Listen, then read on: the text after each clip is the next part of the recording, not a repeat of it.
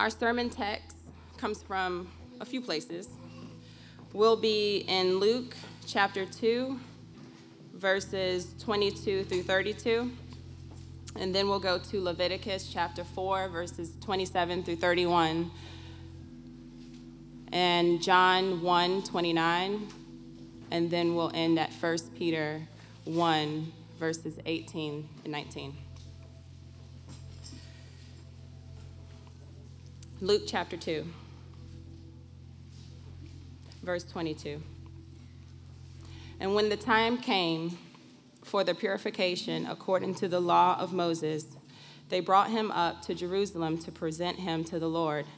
As it is written in the law of the Lord, every male who opens the womb shall be called holy to the Lord, and to offer a sacrifice according to what is said in the law of the Lord a pair of turtle doves or two young pigeons. Now there was a man in Jerusalem whose name was Simeon, and this man was righteous and devout, waiting for the consolation of Israel, and the Holy Spirit was upon him. And it had been revealed to him by the Holy Spirit that he would not see death before he had seen the Lord's Christ. And he came in the Spirit to the temple, and when the parents brought in the child Jesus, to do for him according to the custom of the law, he took him up in his arms and blessed God and said, Lord, now you are letting your servant depart in peace according to your word. For my eyes have seen your salvation, that you have prepared in the presence of all peoples, a light for revelation to the Gentiles, and for glory to your people, Israel. Leviticus 4, verse 27. If any one of the common people sins unintentional, unintentionally in doing any one of these things that by the Lord's commandment ought not to be done, and realizes his guilt or the sin which he has committed is made known to him, he shall bring forth his offering, a goat, a female without blemish, for his sin which he has committed. And he shall lay his head his hand on the head of his sin offering and kill the sin offering in the place of burnt offering. And the priest shall take some of its blood with his finger and put it on the horns of the altar of burnt offering and pour out all the rest of the blood at the base of the altar. And all its fat he shall remove, as the fat is removed from the peace offerings, and the, pe- and the priest shall burn it on the altar for a pleasing aroma to the Lord. And the priest shall make atonement for him, and he shall be forgiven. John 1:29. The next day he saw Jesus coming toward him and said, "Behold, the Lamb of the Lord who takes away the sin of the world." 1 Peter 1 verse 18 and 19. Knowing that you were ransomed from the feudal ways inherited from your forefathers, not with perishable things such as silver or gold, but with the precious blood of Christ, like that of a lamb without blemish or spot. This is the word of the Lord. Good morning. I'm Howard Brown, the pastor here at Christ Central Church. Merry Christmas to you guys. And um, we just moved this week. We chose the best week to move our whole house. Um, and um, so I'm glad we found some clothes to wear this morning. Um, we can't find shoes, we can't find certain things, something's mislabeled. Um, but we're here um, and fully clothed and in our right mind, as they used to say. Um, so we survived the move. And um, glad to have you guys with us this morning in worship. And as we come to the last word, in our Words of the Season Christmas series, though there are a number of scriptures that we read today, don't be afraid. This sermon is an abbreviated version of what you may normally receive and be used to on Sunday morning at Christ Central Church. And for some of you, that's a real gift this Christmas morning. And for you, real and holy and true Christians, you will feel robbed. but the word Christmas for you etymologists, as opposed to you bug loving entomologists, you probably have broken down this word already into two parts Christ, yes, the Son of God, and Mass. Is in the central act of worship in the Roman Catholic Church, the Mass. We're much like our Protestant worship service. There is singing and confession and assurance and meet and greet called passing the peace and preaching. And the highlight, of course, the Eucharist in the Roman Catholic tradition. And ours, the Lord's Supper. And theirs, the wine and bread become the actual body and blood of Jesus through transubstantiation. And in ours, it is spiritual food, not becoming the actual blood and body, but no less the grace of God feeding our souls. What does Christmas or the Christ Mass mean? In summary, it means the highest worship of Christ as Lord, the highlight of which is the celebration and clear recognition of Jesus' death. In other words, the stretched out, unabridged holiday greeting would be something like Merry, Jesus was sent to die for our sins day. Kind of morbid and not what it means or, or what people have in mind today. Because Christmas has come to mean a day and a season, unfortunately, where we can feel good about ourselves by doing good things ourselves, for others even, and then feel good ourselves on our own. And yet, Christmas, the Christ Mass we celebrate as believers, says somewhat, says somewhat the opposite. That we couldn't make life or right or good for ourselves. And so God sent his son to die for our lack of ability to do right and well, and our inability not to do and be done wrong. On Christmas, in that word, we say two things I want us to see today. Christ was sent to die to give us what we needed. Christ was sent to die to give God what he wanted. If you want to ruin a Christmas present for kids or anybody, talk about them getting gifts that are about them getting what they need. This Christmas present is going to provide you what you need, son. No, not the word need, right? It means socks instead of five golden rings, right? Clothes that are too big but good because you can grow into them, right? Need means green beans instead of cake and candy. Need means reading complicated instructions before enjoying your gift. Need means church service instead of home playing with toys. Not need, but need is the perfect word for why Jesus had to come to die. Think about it. Someone had to die to make Christmas real. In our Luke passage, Joseph and Mary came to present baby Jesus at the temple to be circumcised and dedicated as the firstborn according to the biblical Old Testament law for devout Jews.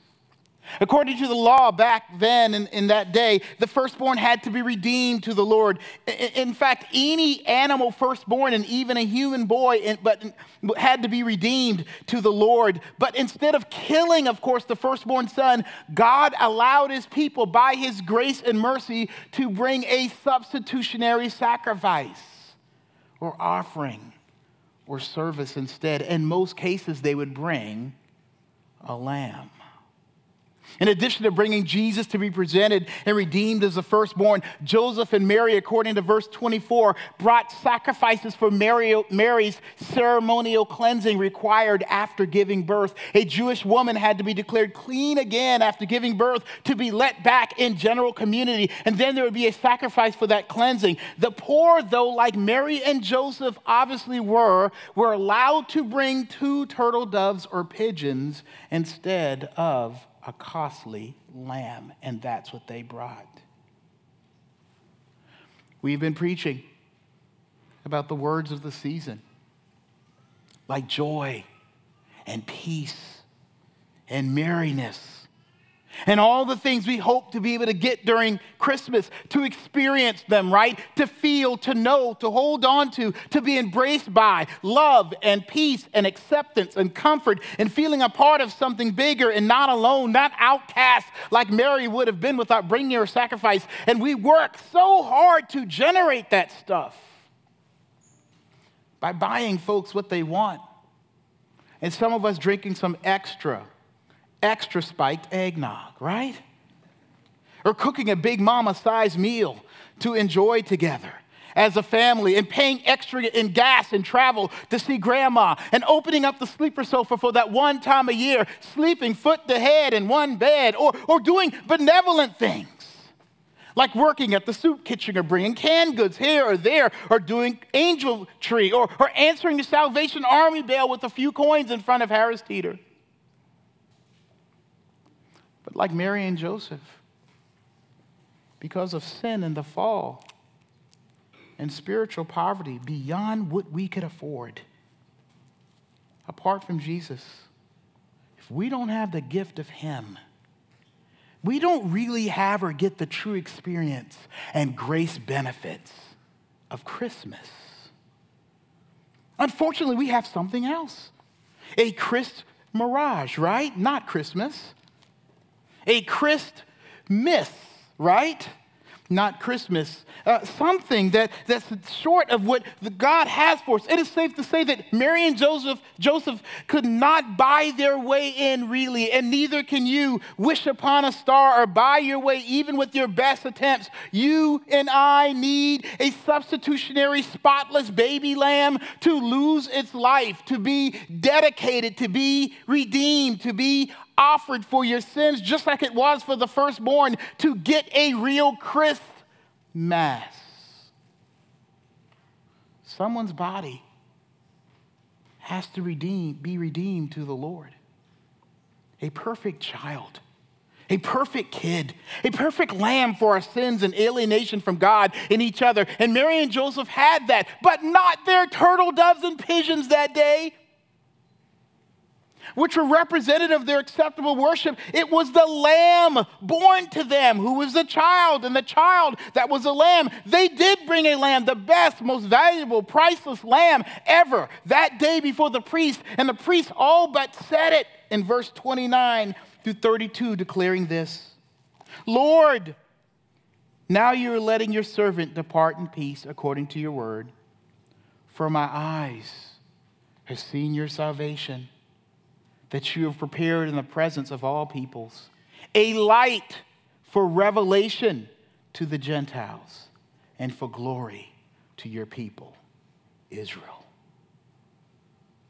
We need Jesus, the Christ whom the Bible calls the firstborn among many, the one who was dedicated and died for us so that we could experience um, the, the, the worship, the Protestant version of the Mass, of course, so that we can experience the blessings and grace and acceptance and freedom and joy and peace and worth God has for broken human beings like you and me in a fallen world that needs His grace.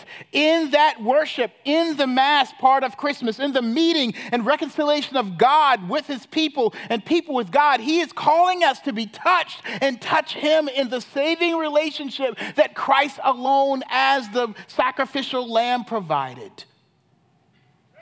We needed Christ to not only again get what we needed to be right with God, but so God could also get what He wanted. Look again at verses 29 through 32. This is Zechariah talking. I mean, I'm sorry, Simeon says, Lord, now you are letting your servant depart in peace, according to your word. For my eyes have seen your salvation that you have prepared in the presence of all peoples, a light for revelation to the Gentiles and for glory to your people, Israel. Let's get something straight. Unlike us, God needs nothing, right? and, and, requires nothing to be God. He might desire, he might deserve, he might demand, he might decree, he might declare, but never need. But he actually wants and wanted something in Christmas. Two things we see here. He wants relationship with sinners and he wants worship for and from his people. In worship in Christ being raised and lifted up, and what Jesus did at his death in the Christmas, God invited and draws the world to the good news of forgiveness of sins. The light here in a time before there's electricity kind of has a morbid again, but sobering ramification, doesn't it? Do you know what they did with the lamb that was brought? They slaughtered it and then they burnt it. And a flame and smoke went up to heaven. You ever smell a barbecue in your neighborhood, but it ain't yours? I hate that, especially when I don't, you know, we ain't having a barbecue that day. And I'm not invited. I don't like that. I like the smell, but I hate not being invited. You ever try to figure out where it's coming from? I do. Sometimes I can see the smoke and the smell, and I can smell it. And I even see a flame if it's, er, if it's late enough and they're just starting to grill. There is a light going up to the world at Christmas, y'all. And it's not the kind you see at McAdenville. It, it is the flame thrown up, right? It's the smoke signal at day and flame of light from the sacrifice of the Lamb. I remember we had a uh, Christmas at our church in Atlanta some years ago, almost 20 years ago now. And um, the Christmas tree was done, and one of our elders, he was cleaning up, Craig, and um, the flame was going in the barbecue pit. It was an old school church with this big pit. And he said, Let me just throw this tree on the flame to see what happens. Boy, that was a funny time right there because he threw the tree on the flame. And, you know, I didn't know it was going to be like this. By the way, y'all, dispose of your trees properly. Let this be a story to you. Um, and he throws the tree on the grill. And it had, the grill had a little hut over it too. And when he threw that thing on the grill, it was an explosion and the top of the hut caught fire for a minute, right? And we, you could see that thing. I mean, that flame, it was ridiculous. And the, and the uh, fire department had to come, right? Because he threw this tree. It was funny. I am so glad that happened to him. Anyway, um, at Jesus' death, the Lamb of God for the sins of the world, his death, that death is the stuff, y'all. It is the fuel of the light of the good news.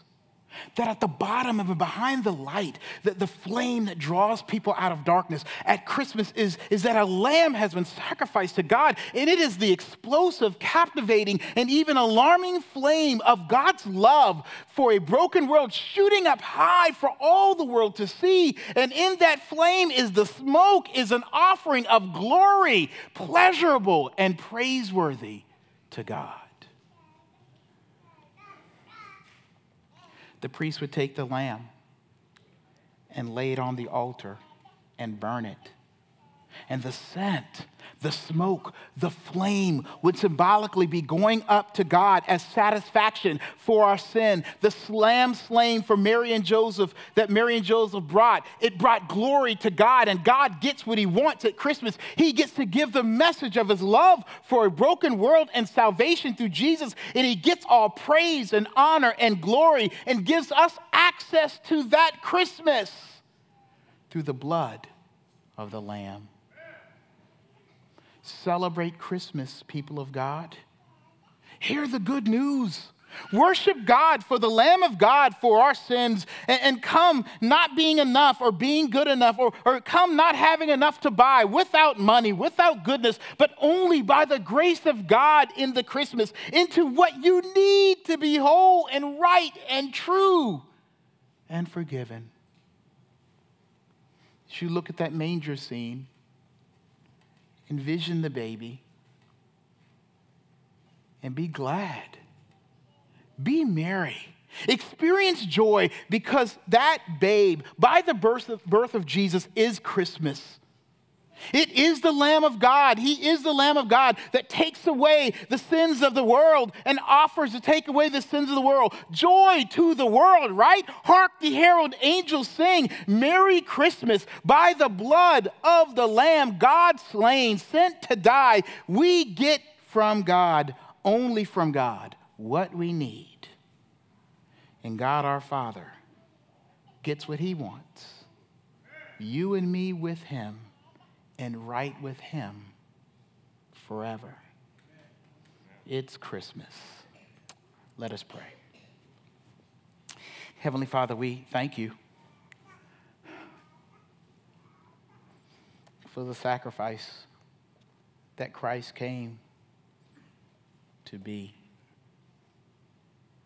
The Lamb born and slain for us and the light of his sacrifice goes up. Lord, I pray for those of us who need a beacon of hope. Help us to see the light of God's sacrifice, that we were yet sinners and Christ died. For those of us who have forgotten, Lord, draw us again.